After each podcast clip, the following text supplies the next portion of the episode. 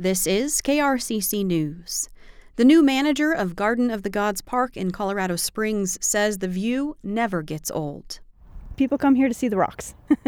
we have these giant red sandstone fins. Um, we've got some that are white or gray that are made of limestone, that are just these soaring fins up into the air.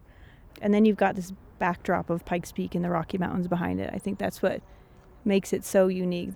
Anna Cordova is the first and only archaeologist to be employed by the city of Colorado Springs.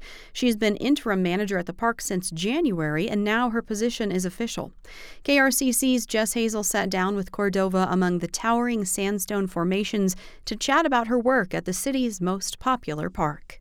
During your time as the city's archaeologist, the big discovery was some trash from Colorado Springs founder, General William Palmer, and that was right here in Garden of the Gods. Can you tell me a little bit more about that discovery and its significance? We found all of General Palmer's trash in the northeast corner of Garden of the Gods Park.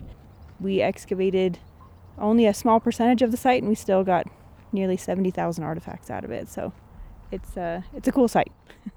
70,000 artifacts. That is so cool it seems kind of odd that there would be that much trash in an area like this. Was there a different kind of mindset about nature and these kind of sites during his time as compared to us?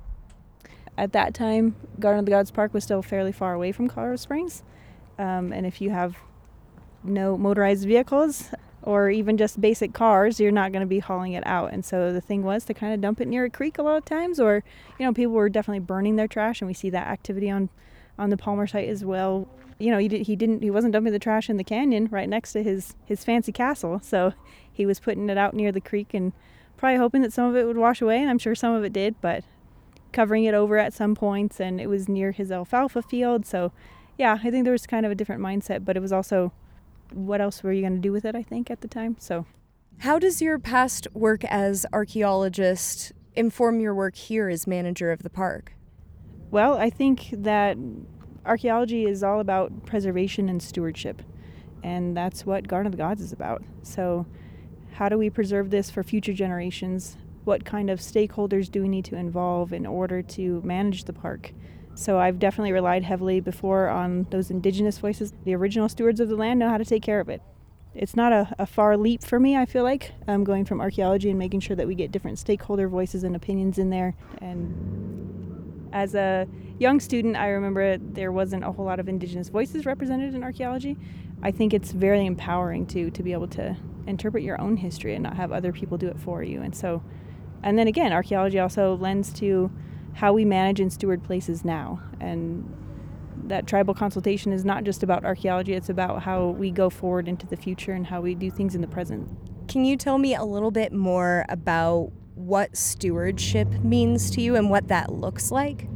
Yeah, I think it's it's about your connection to places and how you're thinking about them and how you're going to care for them and shape them for future generations. I always joke that Garden of the Gods Park does not need a manager. The park itself doesn't need a manager. The people that come to the park um, do. And so um, just trying to figure out how to balance the resources with visitation and making sure that people can come here and enjoy it um, and fall in love with it just as much as so many millions of people have already done and how citizens of Colorado Springs have already done. So, what's on the top of your list when it comes to managing the park? When a place is so used, of course, there are things that you need to do to help to mitigate those things. And for me, you know, it's going to be definitely a, a learning curve for me too. Coming up with ideas for how do we manage millions of visitors every year in this park that has limited parking and a fairly small eh, size park. So, how do we how do we do that? And that's a that's a big question. And that was Anna Cordova, the new manager of Garden of the Gods Park in Colorado Springs, speaking with KRCC's Jess Hazel.